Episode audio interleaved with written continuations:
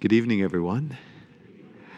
Friends, um, St. Paul, the second reading, um, uh, his focus would be, or what he would want you to focus on, uh, is on Christ. And uh, in typical Paul fashion, he presents it in the way he did, making it very difficult to explain. Uh, so that's the best I'm going to do with Paul tonight. He wants you to kind of move. I'm going to move right on. Um, he, he presented the way he did uh, because he wants you to focus on Christ, and he just presented it in these contrasting ways, uh, which uh, kind of is baffling. Uh, but it is what it is. Um, my friends, um, in 587 BC, the Jewish temple was destroyed. And um, from that point on, um, uh, there were uh, what you would know as the lost tribes of Israel. There was 10 of them. And, uh, oh, Father, that's great. Well, here's the thing uh, they were not only lost physically, they were lost spiritually. Without the temple, uh, they had begun to lose their spirituality. And um, uh, there are 12 tribes. So there are two that later on would learn from the mistake of the other 10. And they built what is known as a synagogue. And they're a little bit different from each other. And um, one of the things uh, about Mark, and uh, he likes to present things in a unique way. And uh, one of the things that the Pharisees and the scribes would have been were old. Um, Mark doesn't tell us that, but uh, the other ones do let us know. And um, when we read all of Mark's gospel, this perspective becomes uh, very uh, well uh, put out. And um, my friends, one of the things about um, our reading uh, today is that um, it would have been extremely unlikely that the man in the synagogue um, would not have been synagogues. And quite clearly, uh, it didn't work. And um, one of the things that Mark uh, presents to us is this encounter of Jesus of Nazareth with um, a, someone in the synagogue. And um, sometimes truthful statements come from really unexpected places. And this is the case with the gospel. Um,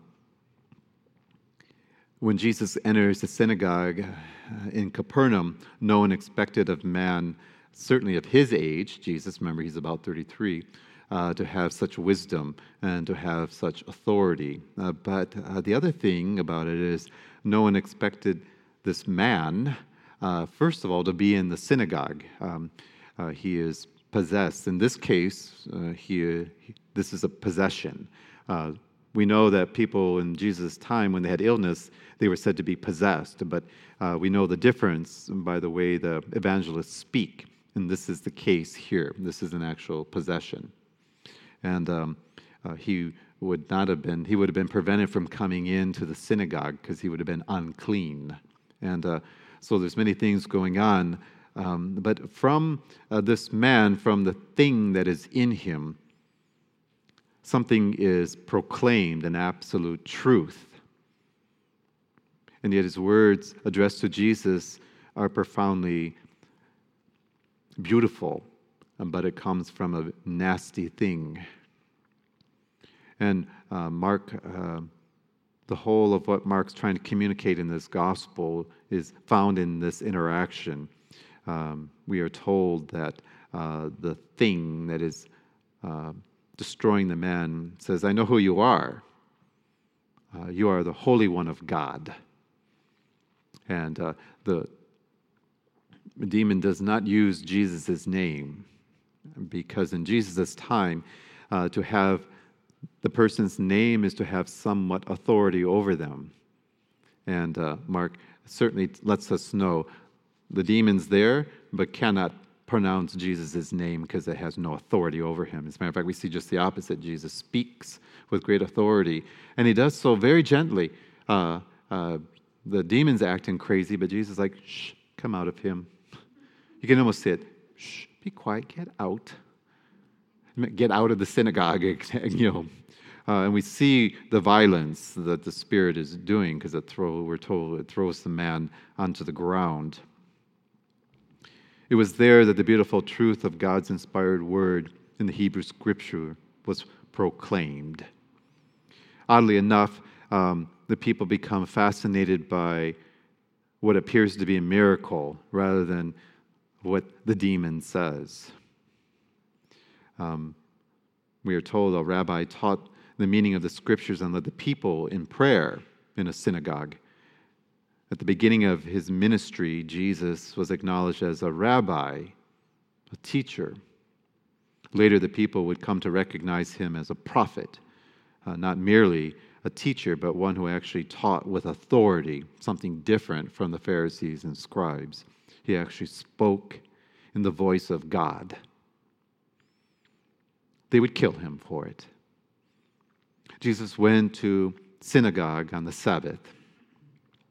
When he accepted the role of the rabbi on some of those occasions, we are told that uh, he uh, acted as rabbi. In this case, he fulfills the very promise of Moses that we heard in the first reading, uh, who declared to the people, A prophet like me will the Lord your God raise up from among your own kinsmen. To him you shall listen. And of course, in Moses' time, they didn't listen to him, and they're not going to listen to Jesus. When Jesus began to teach in the synagogue of Capernaum, we are told the devil thing called out to him. First, he asked, What are you doing here? Have you come to destroy us? So he's trying to engage Jesus in the conversation. Hey, how's it going, bro? What you doing? You know, he's trying to become familiar.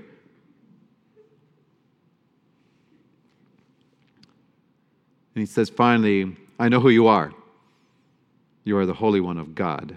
And by irony, the unclean spirit testifies to the identity of Jesus. The thing is, is the thing inside the man does not believe him, believe, does not have faith in Jesus, does not uh, want to love Jesus. He just simply knows who he is. I know who you are. Then Jesus confirmed the testimony of the unclean spirit by his action. He drove him out. Silence, come out of him. Something that the Pharisees and scribes could not do for this poor man, who probably suffered years under the oppression of this demon. St. Mark gives us this extraordinary story in the life of Jesus because he wanted us to understand the primary purpose of the incident was not to attract us to Jesus as a miracle worker or some magician, but to his true identity, which none of them seem to have got in that synagogue, that he is the Holy One of God. St. Paul had uh, much the same commitment in mind when he observed what we heard about the celibate people uh, could uh, and should be concerned with the things of the Lord. And uh, sometimes they can be divided, and um, married or unmarried, uh, we are all called to dedicate ourselves unselfishly to the Holy One of God, Jesus of Nazareth. My friends, later in his public ministry, Jesus would give a sermon in that very same synagogue in Capernaum, in which he would say something that would baffle them. He would, uh, and you will find this in John's six, John's Gospel, the sixth chapter. Jesus would tell them that he would give his body and blood for them, and that they must eat and drink it.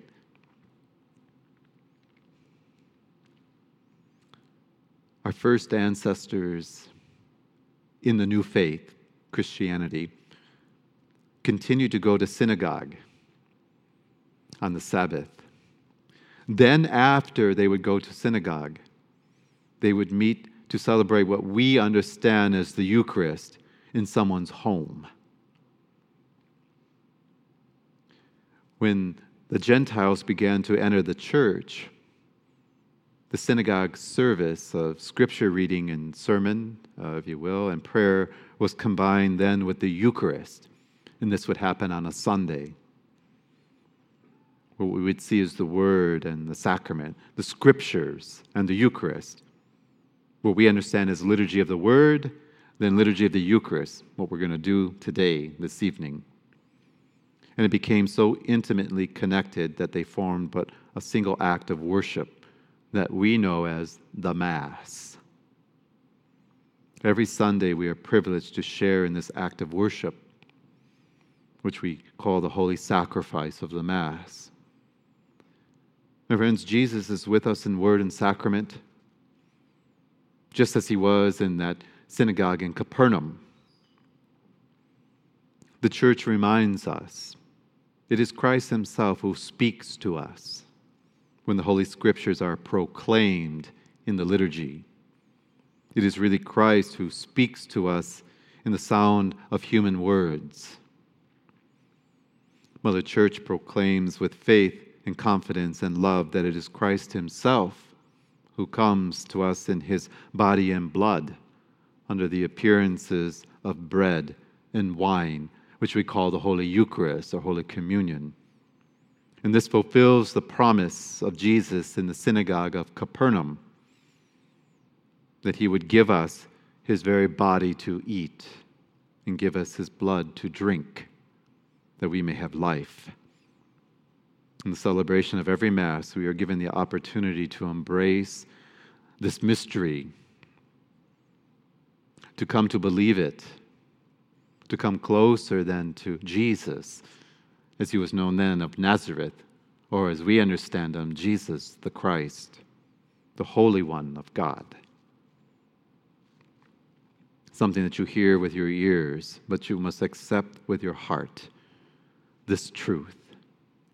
And I pray that this will come to your hearts, and that not only will it come to your hearts, but that you will practice it in your lives every single day.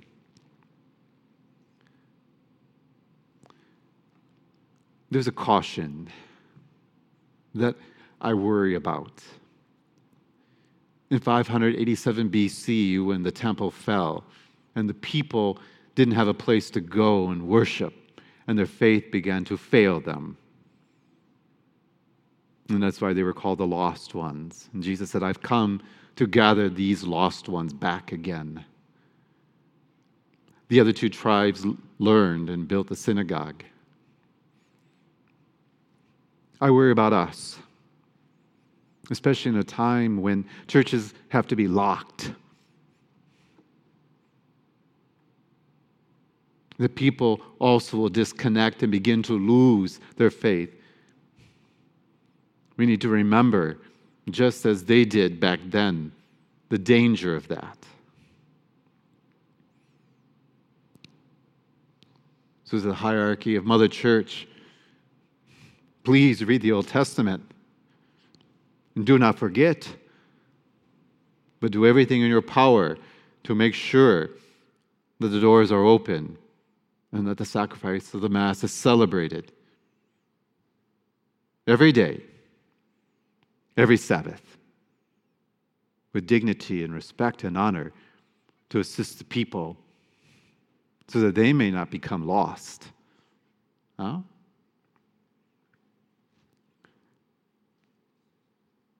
My friends, when I was ordained a transitional deacon, is what they would call me. Deacon Dale was a permanent deacon.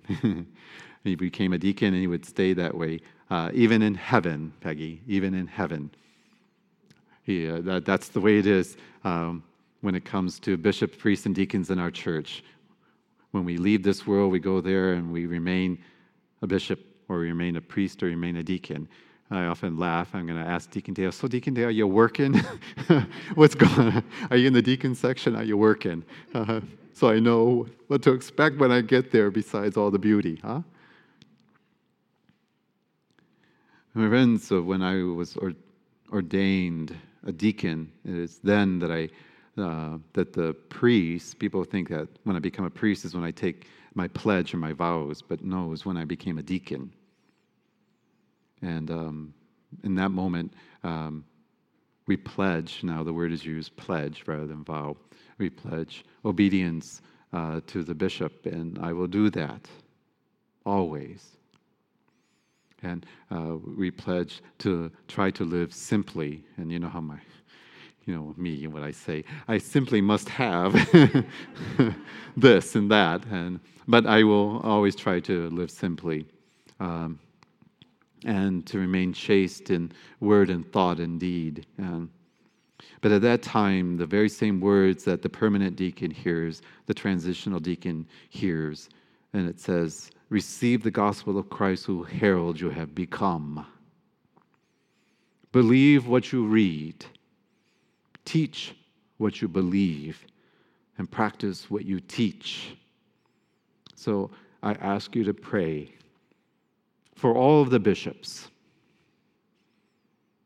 for all of the priests, for all of the deacons of our church, that we never forget those very first words at our very first ordination. Receive the gospel of Christ, whose herald you are. Teach what you believe and practice what you teach always. Amen. My friends, over 2,000 years ago in that synagogue in Capernaum, our Lord and Savior approached the people, that thing spoke truth, but did not believe in it, did not love it, did not adore it, did not honor it. It just knew. I wonder about our people. You know Jesus, but do you love him?